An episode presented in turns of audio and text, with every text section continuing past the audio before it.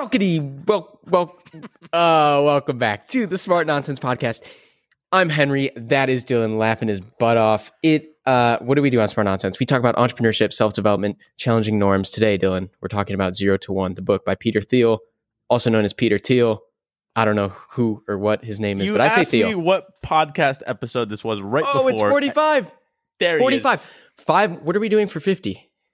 We're doing a live stream somewhere as long as my mom doesn't throw the router out. we did one live stream. We did one live stream, and uh, I think you gave up. You said we need to do at least three. Got Um, real scared. okay, we're, we're talking about zero to one. It's the book about going from zero to one, which, uh, as Theo points out, is the hardest thing to do. Can we address this right off the top? Where I call him been? teal. I call Oh. him teal the color. Is yeah, that not how you say it? I don't know. I think it's it's 50-50. I learned Theo, and then Hmm. you hear anyone kind of in his realm, they say Teal. What do He's you- German, so You want to go Teal? I'm gonna go teal. I'm going to figure it out right now how to pronounce Teal. Tell us where you were. It, we're four Well- hours late. What, you, you got the bends again? Here, yeah. One, I got the bends, and then immediately I want to talk about who should read this book Okay. and who should listen to this podcast. But yeah, got the bends. We're coming in a little bit late, but I did so much preparation for this. I am psyched. So Belky, uh, one, I guess you're still researching. So I want to talk about who should read this book and Okay. what the hell zero to one means. Yes. because well, one understand It's Teal. It's Teal. All It's right, Teal. Peter Teal. Confirmed. Peter Teal, he we got to understand him because he is a, a quirky intellectual Silicon Valley stud, and I guess we got to start in the '90s, and in '98 and '99, that's when they jumped into PayPal. Please So- give us one of your history lessons. it's not going to be that in depth. So he gets into PayPal with his little PayPal mafia, just like I don't know, a handful of dudes that end up starting seven other billion dollar companies after PayPal. But he gets in that uh, interesting kind of approach to business we'll talk about later there. And then he sells that. They sell it to eBay for over a billion. Then uh, he's one of the first investor, or he's the first outside investor in Facebook. He gets ten percent of it, sells that for a billion a couple years ago, and then uh, he starts Palantir, which is a big data company, which helps like the CIA and other sort of uh, anti counterterrorism groups, and even like uh, banks on Wall Street use big data. Also, Founders Fund they invest in big companies, so he's basically a billion dollar just killer. And uh, the wh- what's the guy in the um, Silicon Valley show that they base off Peter Thiel? Oh, um, it's probably like uh, someone like Russ Han- Hanneman. Is that the It's- guy? It's the main like investor dude, the like quirky kind of Asperger's. Oh, you're right. He died. Oh, spoiler alert. Um, I forget, but he's super weird. I know who you're talking about. I can't remember his name. That's a great show, by the way. If if if we want to plug a show, Silicon Valley, it's right up go. this alley. So- Did you say who this is for? No, I didn't say anything. I just said Peter Thiel. So he's talking about zero to one. And normally the world is like one to infinity or whatever. It's like how to grow a company. And usually that's just incremental improvements, you know, globally expanding the markets. But when you have this totally new, innovative idea going from it not existing to now being a player in the market and ideally a monopoly, that's that's this book. So it's all about startups. Anyone into startups should be reading it if you haven't already. Yeah, and so this was kind of the second time I, I've gone through it. First time I was about 15. I remember being so butthurt because at the time I was deep, deep, deep in. I had a company that was uh, we filed. We were filed as a public benefit company corporation, a B corp, and uh, I remember reading Zero to One and just being like, "Fuck you, Peter Thiel!" Like because it was so monopolistic, so capitalistic, so for profit, you know, profit maximization. I don't think I understood it. But now going back, I'm like, oh no, he's very intentional with what he means by monopoly. And it's not it's not monopolists who have hijacked the the system and to profit maximize. He means monopoly in the sense that you are doing something so new and so innovative that nobody's done it before. Um, it's something that's patentable so that you can control it and create it without having to get into the nitty gritty of like perfect competition, which we can talk about. Um, and going back, I'm like, oh, okay, it's not so spiteful. Um, Where do you want to start? Was Well, this uh, did one you I read the say whole thing? off Did of you, that- was this your first time? No, second time. I kind of probably did the same thing, 15, 16, got into it. But I think that that happens a lot where people hear some of what he's saying and immediately just try and plug their ears and like, oh, wow, this is craziness because he is so contrarian with all his ideas. But what he means is not like, oh, I'm going to be an oil monopolist, buy up all the oil companies, jack up prices. No, it's starting a new frontier. This doesn't exist. That's where you want to focus your attention for a new business, a new company. Yeah, I'm looking up at one point there were here it is. Um there were three there are three basically three kinds of monopoly and then let's move on, but they he said um some companies become monopolies by hi- hijacking capitalism. That's basically what I just said and using like dirty tactics to get there. Um a second kind of monopoly is the kind that gets like big governmental licenses and contracts uh, and and that's kind of like crony capitalism, right? It's like friends hiring friends of government to do weird things. Um, but he's saying that, that that companies should want to achieve the monopoly stance that that is um, a monopoly because they are so innovative and have something so unique to offer that any competition is left in the dust. That's the difference, and that's what I didn't understand when I was fifteen year old. Fifteen. Well, there isn't even. old. There's no competition. Like his Right. thing is, you got to be ten times better than the nearest competitor. right. And, and for for me, I was so upset because I was in one of the most competitive markets. It was uh, micro, it was multivitamins, right? And I was like, I'm not in a monopoly. I'm not doing. First of all, I'm 16 and I'm in this market. Clearly, I'm not doing something super innovative, and it really bothered me at the time. Um, but yeah, now now I see what he's saying. so the the big understanding is Peter Thiel is just trying to challenge all these norms. That's why I, I kind of like him. His whole contrarian stuff. Bam, getting back into the, the mission statement. But some of the norms, like this whole book, is about challenging what came out of the dot com bubble and, and that bursting in the early 2000s. And so coming out of that, he had four principles or, or widely accepted truths. So we can go through them quickly, but one is be humble and make incremental advances. Two is stay lean and experiment agnostically. Three is don't try to create new marketing or sorry, new markets suddenly. And then four is focus on product, not sales. So these were the the main takeaways that the whole world had coming out of that that burst. Yeah. And he's like, "Hey, these are completely wrong. Like we should not be having these as the main takeaways." Um, and so that first one kind of make incremental advances. That gets into like, you know, you want to be that totally new innovator. Uh, I, I feel like he talked about disruptor. He doesn't like that term, but like, you got to be new. You got to dominate whatever new market you're making. Yeah, and and the Valley, Silicon Valley, right now is so scared. Um, maybe not so much now as when he wrote the book ten years ago. Wow, probably wrote it five, ten years ago. Um, 2014. Okay. Um, yeah, like you said, the the dot com bubble scared all of Silicon Valley uh, away from the kind of big dreaming uh, entrepreneurs, and so that's what that's what's made Elon Musk so successful. He's he's just said screw all that, or any of the the pay, the PayPal or Silicon Valley mafia, uh, Well, PayPal that- mafia. That's what they say because he has his founders fund, which has I think three billion or something, several billion, and he's it's a venture capital firm, so he's constantly assessing companies, and and what you have to realize is the top performer in your portfolio that's going to outdo everything else. So if you're venture capital, one you gotta you gotta look for the big dreamers actually like going to change the world, um, and that's what's funny because he asks any new hire or any new company that comes in this same question and it's what important truth do few people agree with you on? Hmm. and i think that's something i mean it's funny because he talks about this in some of his youtube videos but he's like uh, not his but some videos about him where he says this is a question that everyone knows i'm going to ask but it's still hard like usually when the Yeah. question's released you can prepare for it but this one like Say that one more time. what important truth do few people agree with you on Okay. Wow. So the the way to approach it is like, all right, what does everyone agree upon?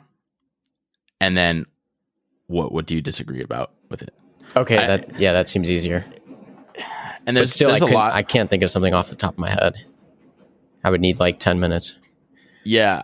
I mean, I usually think of like global warming. I'm not as concerned as most people are. I think like that's number one for me. I think strangers being scary is Hold probably on. number two. Hold on. Yeah, strangers being scary. I can get behind that. The global warming. Do you remember me, you, and our friend Tom?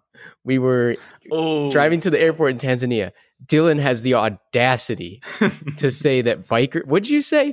You said no. Say it. okay, so say it right here. Tom Tom's like uh I don't know, something about like he's biking to work and and I'm like, "Oh, that's cool, but I think people often think they're the saviors of the world like putting solar panels or biking to work and you know, it's more efficient to drive in a car. if oh, we're talking Oh, yeah. about emissions. you. But then you took it a step further and you said it's actually less optimal to bike to work because of how much you're going to eat. Right, because you you're a human machine which Yeah. doesn't function as well as your car in terms of an engine and efficiency. So you have to somehow eat the calories and I those calories come from cows that I get where you're coming from. It was just a humongous argument. It went so much further than that. Um, It- but my point is everyone agrees upon this idea that oh we're doing good for the world or like again i mentioned like solar panels yeah but you know well, it- I'll give you one. I'll give you one that, that I can get behind. Like um, everyone using reusable metal straws, but that metal straw takes eight thousand times as much oil to make than the than the plastic one, right? Right. Um, it seems like this awesome idea, but in reality, it's actually probably doing more harm than good. Or, or it would take a really long time for that harm to catch up with the metal straws. that's why i love this question because it, it really it tests your ability to Let's just go on a tangerine, baby. Tangerine tangent. yeah and uh and so that's where like the best companies you're not going to do what everyone else is doing he talks Mm. about secrets like Yeah. certain areas certain fields there there aren't many secrets to be discovered like basic math chemistry etc but there are still a ton of secrets say in the like the health sectors or like so many fields where you can dig out these little nuggets the somebody else said like a, a startup an entrepreneur or startup founders are somebody who have a i want to say like a, a keen insight on the future or something eh, something along those lines i butchered it so let's not go there but um yeah in, in secrets that chapter it's chapter 8 i've got written um we have this tendency to say there are no hard questions left and what, what jumped to mind for me was physics in like the 1910s to 1920s. Everyone was like, we've got it figured out. Newton, Galileo, Einstein, like they figured it out. And then a year later, the study of quantum, they're like, physics is done. We figured it out. And then quantum mechanics comes to the forefront uh, of science in the 1920s. It's like, we, we haven't even scratched the surface. Um, that's the best example. I I don't like what he says. So what he says in that chapter is if you learn a secret, be careful who you share it with. It could be dangerous to reveal your knowledge. Um, as a rule of thumb, it's best not to share secrets with anyone except for those you need to tell. I'm not super on board with that. We've talked before, like nobody is going to do your secret or your thing or your insight better than you're going to do it. Um, we've also agreed on the fact that remember when Kevin Kelly was like, I tell everyone my ideas and I try and kill them, and it's the ones that keep coming back that that I um, act upon. Now we can say, okay, Kevin Kelly, Peter Thiel, like who's more, who's done more, Elon Musk, you know, like in terms of secrets.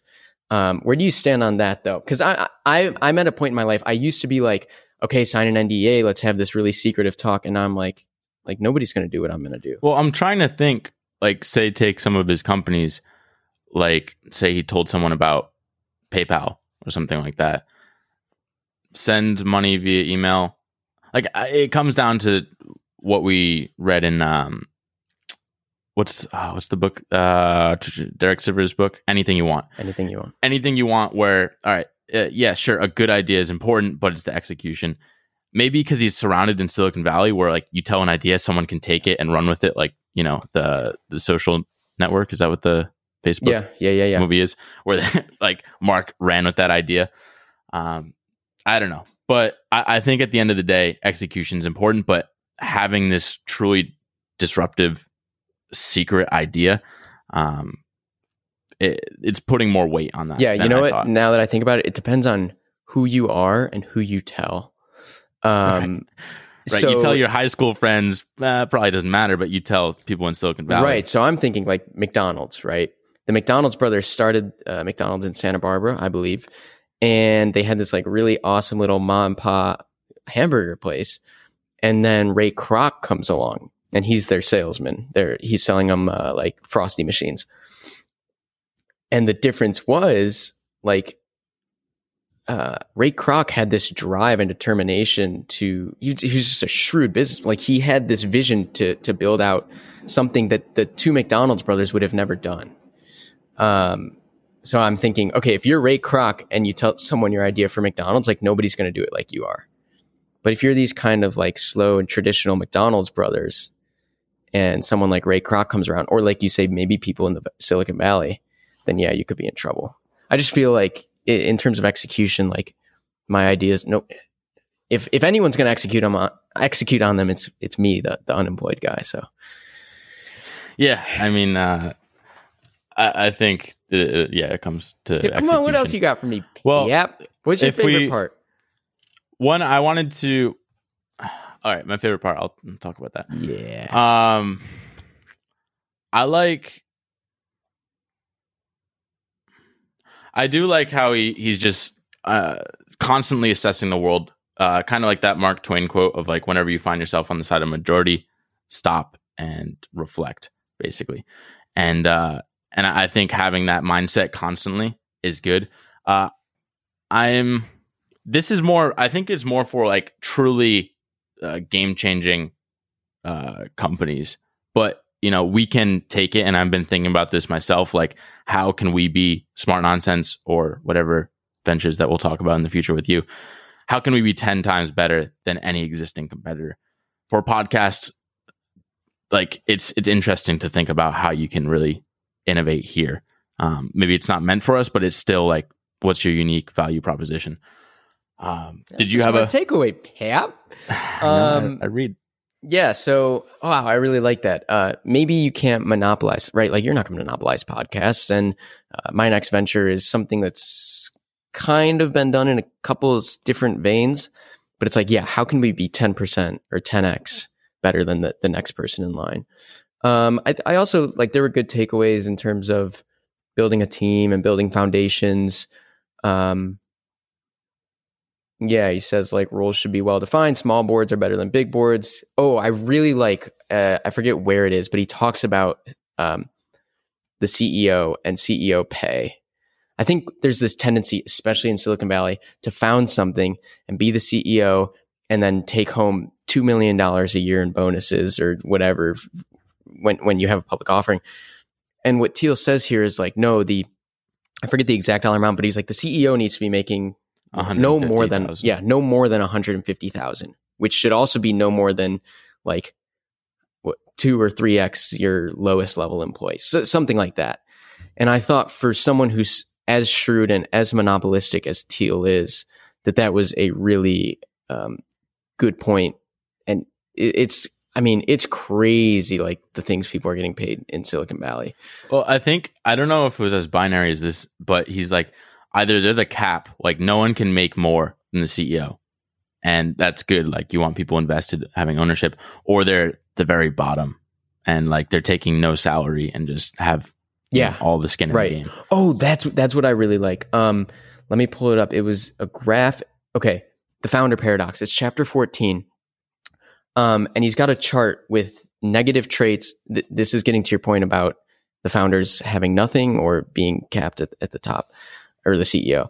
Um, on one side of the of, of the bell curve is negative traits. On the other side is positive traits, and it's a bell curve because most people are average. They've got some negative traits. They've got some positive traits. Um, like, well, founders aren't normal people, and they tend to extreme those those extremes. They tend to occupy the extremes of, of the bell curve. And sometimes founders occupy both extremes at once. They have like really, really negative traits and really, really positive traits about them. Um, and the example for that is is founders or CEOs being cash poor but rich on paper. Right? Am I supposed to add to this?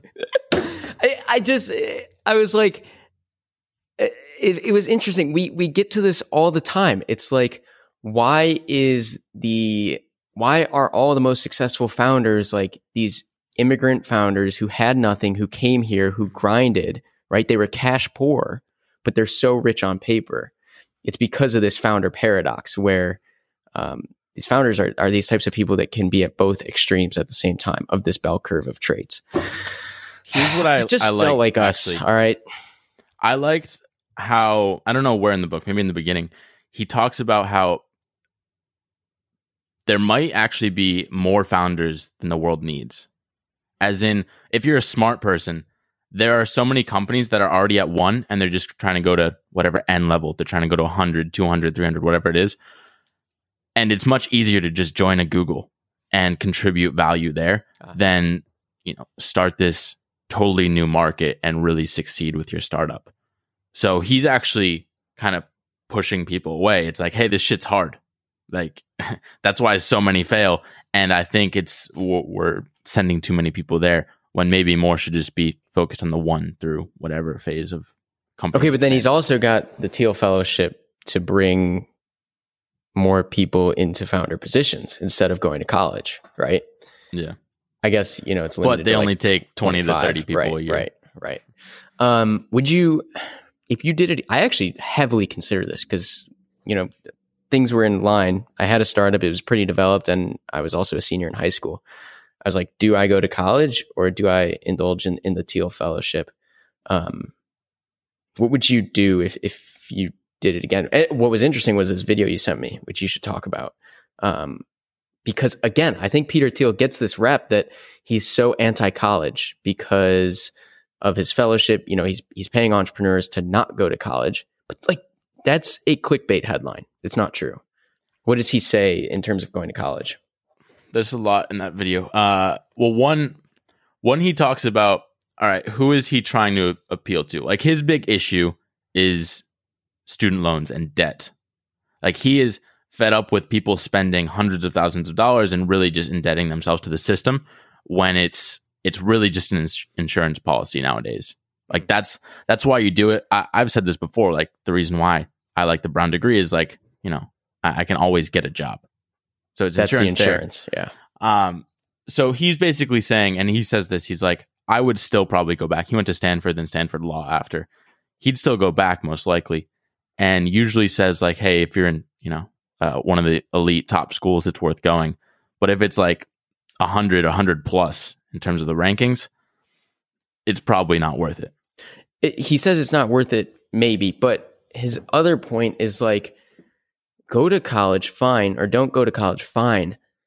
Just sit down and know why you're doing that. Why are you going through the motions? Why are you going and doing student council and being student council president and joining the football team and getting good grades and getting a perfect why? Like why are you doing that? And this is what we we're starting to talk about in every single episode. is like it- sit down and just figure out why you're doing these things. I don't uh, like maybe that's that's the ultimate purpose of this podcast is just if we can get a couple people to sit down and, and take out a piece of paper and write like why am I doing this shit? Like that's his big question is like, you know, people just society expects me to do it, so I'm going to do it. No, question society, question this whole idea and then maybe it's a truth that you don't adhere to. You I, I, I your own wish I heard I, I did hear that because I don't think I did sit down four or five years ago and say why am I going to college because I was pretty close to taking a gap year. I was pretty close to deciding like maybe I don't need to go to college, and then I went for the insurance. Right? Um, I think was it's lucky- also something that people should do on an ongoing process. Like I kind of I want to do it now. Like yeah. you know, why am I starting a podcast? I'm, you know what? Screw it. I'm going to do it today, tonight, and uh, report on it tomorrow when we talk about your venture. True. Dunbar.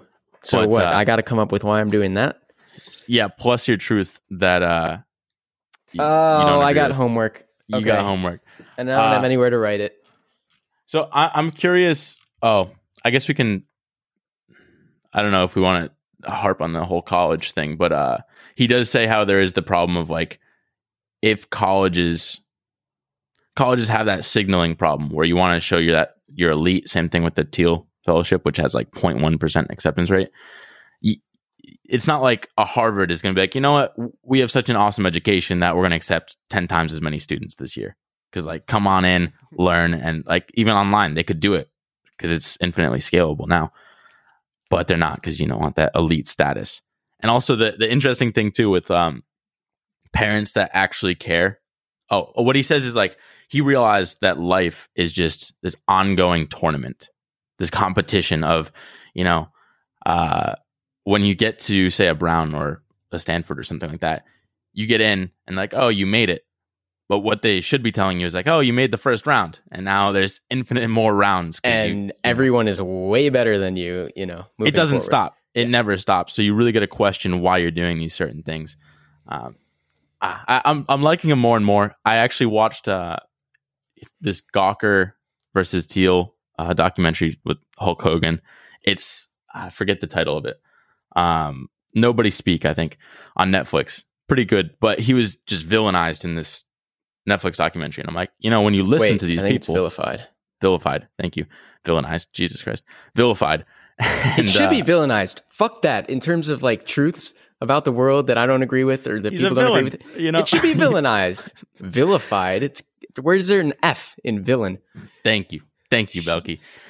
So I, I think that's that's a lot of you know people. He's uh libertarian, so I find a lot of libertarians like you get their logic usually Oh, checks okay. out. Vilified doesn't. It means a completely different thing. Vilify means to speak or write about in an abusively disparaging manner. no, that's to right. vilify. Oh, to Mm. vilify somebody. Even with the dictionary, we don't know what it means. I think vilified is the right word. I was just wrong. What were you saying? but basically like you you get you understand like people are just scared with this contrarian idea but you you get to the heart of what he means and a lot of it makes sense um so i would say read the book Yeah, what's everyone's uh, deal with libertarians? We should talk about that at some point.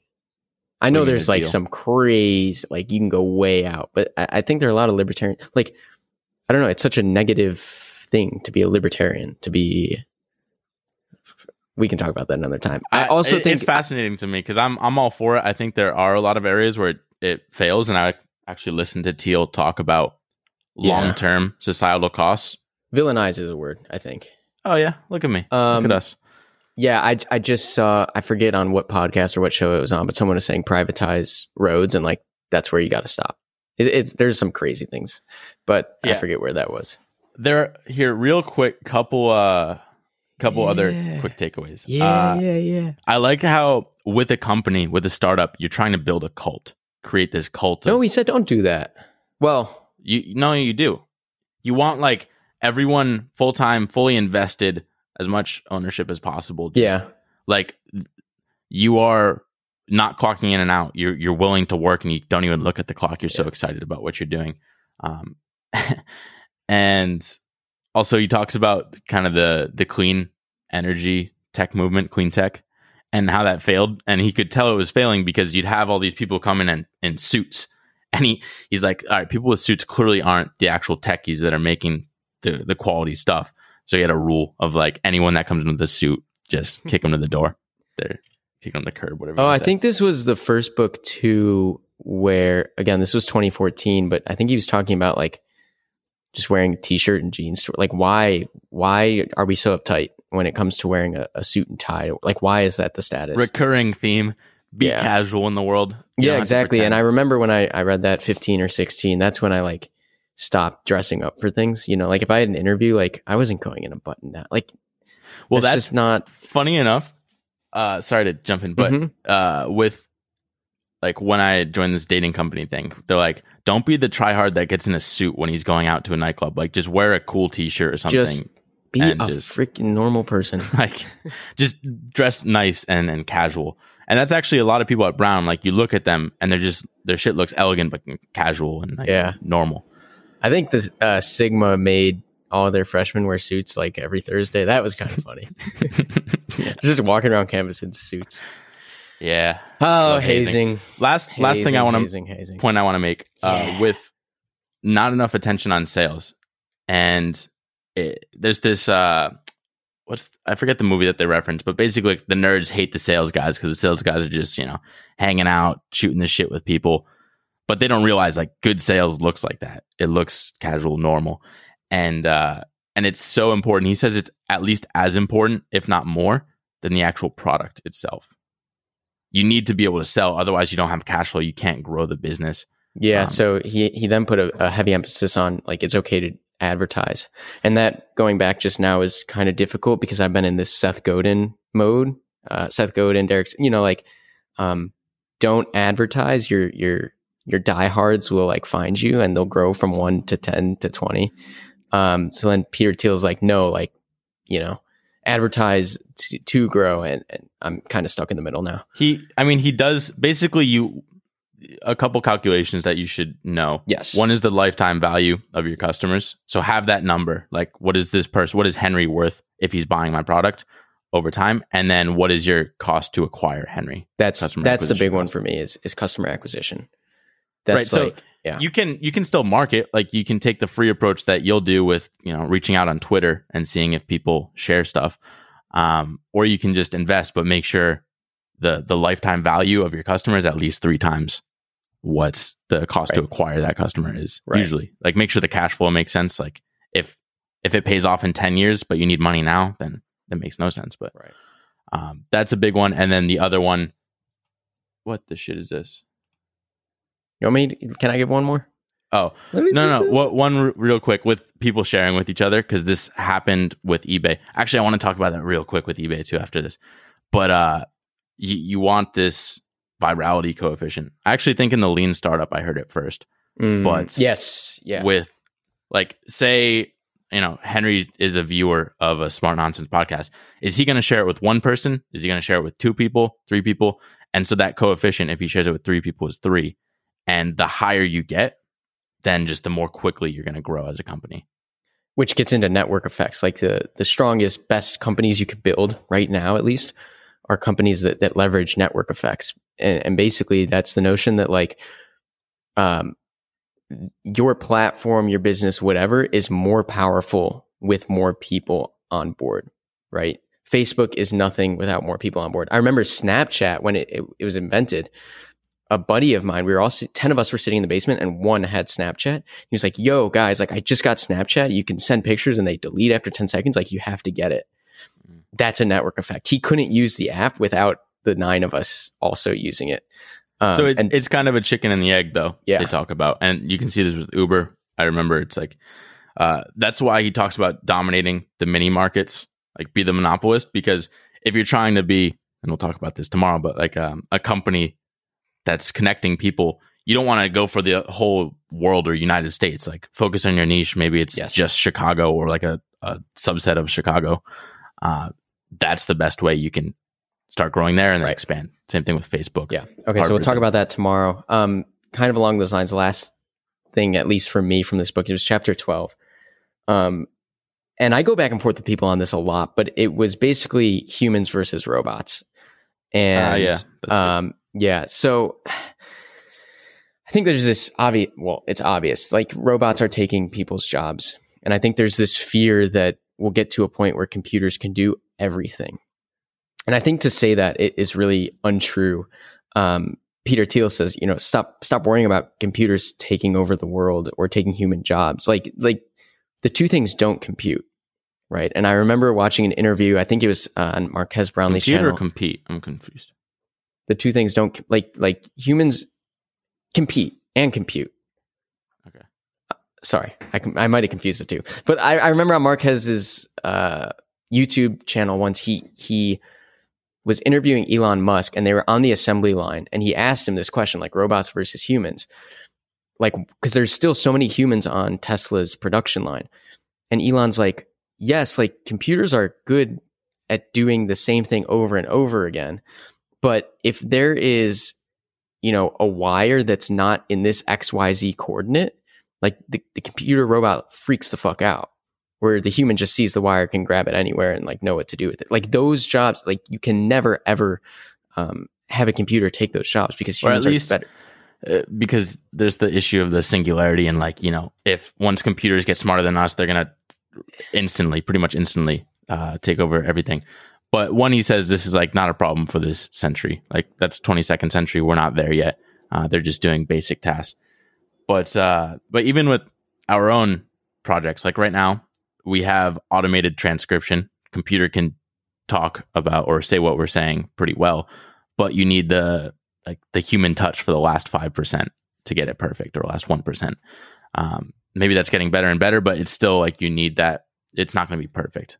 Um, so it's it's that complementary nature versus substitution, right? And, and there will always be new jobs to um, take care of new robots coming, right? Like uh, the market will keep changing, jobs will keep growing, and then humans will just be left. And Naval says this a lot. Naval Ravikant says like humans will be left to just the creative stuff, where computers are really good at crunching numbers and doing big data and sensors and all that stuff. Humans can focus on the arts and like the high level stuff, the fun uh, shit. Exactly, exactly. Last point I want to make is uh, with PayPal. They had this issue of sending money, and they're like, "Let's send money over email because it was so hard. Like you can only send checks back then." So the only people that were really using their service was uh, immigrants sending money abroad to their families and stuff like that. That was the only real traction they had, and it, it just wasn't working. So they were like, "All right, let's reassess our market. Like, who should our ideal customer be?" And they realized people like Henry on eBay that are transacting all the time they needed a way to send money. So that once they realized who their market was, they just crushed it, dominated it because they were over 10 times better than sending a check or however you used to. Yeah, that's what you used to do. You used to send a check like in that the mail insane. or a wire. It was craziness. How did and that company even exist? Like who would who would send? There I guess no, people. I've never mm, written. They were check. like e checks or something. I don't know. It was wacky, and it was interesting because PayPal came to fruition like when I was six, seven years old. We've talked about the, those kind of first items I sold on eBay. And I remember it was like check versus PayPal. And not everyone had gone over to PayPal yet. But here we are, and, and they rule the, the world in terms of online um, transacting. It's pretty crazy. So, one, I, I'm finding that I like these book clubs more and more because it solidifies a lot of takeaways in my head. I, I think, kind of recapping for myself, it is the biggest takeaway is uh, competition is for losers. That's his great quote. It's like find the market where you can just dominate it and make sure that you have some little secret sauce where you're 10 times better than the competitor if you really want to succeed. And uh, once you dominate that market, you can start to expand from there. And that's the best way to grow. That's it. That's it. And, you know, he's not saying like don't compete, right? Like he's not saying, oh, every Etsy artist who's kind of just like competing with one another on this. Like, don't, he's not saying don't do that, but he's like, if you really want to make technological change, technological, not just being computer technology, but like widespread change, then you have to monopolize the thing you do and you have to be 10 times better, 100 times better than anybody else. Um, yeah, that's it, Pap. I have like right. a whole bunch more points. Like you said, I love these book clubs because never have I like written up a whole page of notes on every chapter of a book um, and they live online, so I can go back to them anytime. I, I think it's pretty cool. Yeah, yeah. So tomorrow, one, you have your homework. Two, we're talking about Dunbar, which is your project. We're gonna Ooh-wee. get deep in that. Uh, but yeah, again, think about where we got to bring are. more energy. We got to bring more nonsense. Um, well, I was dead. I'm feeling better now. I think I just needed to see a person because I was I was just locked upstairs. You know, you got to get some fresh air. I did yesterday. I walked. I walked a couple miles. It felt good uh, listening to this book. So uh, we'll see you tomorrow, Belky. Uh, I'm gonna write down why I'm doing this whole podcast in my life. You do the same. Yes, and, and we'll you need from me a truth that I believe that most people don't agree with. Right? I want to hear that. Okay, tomorrow. All right. See I'll you see then.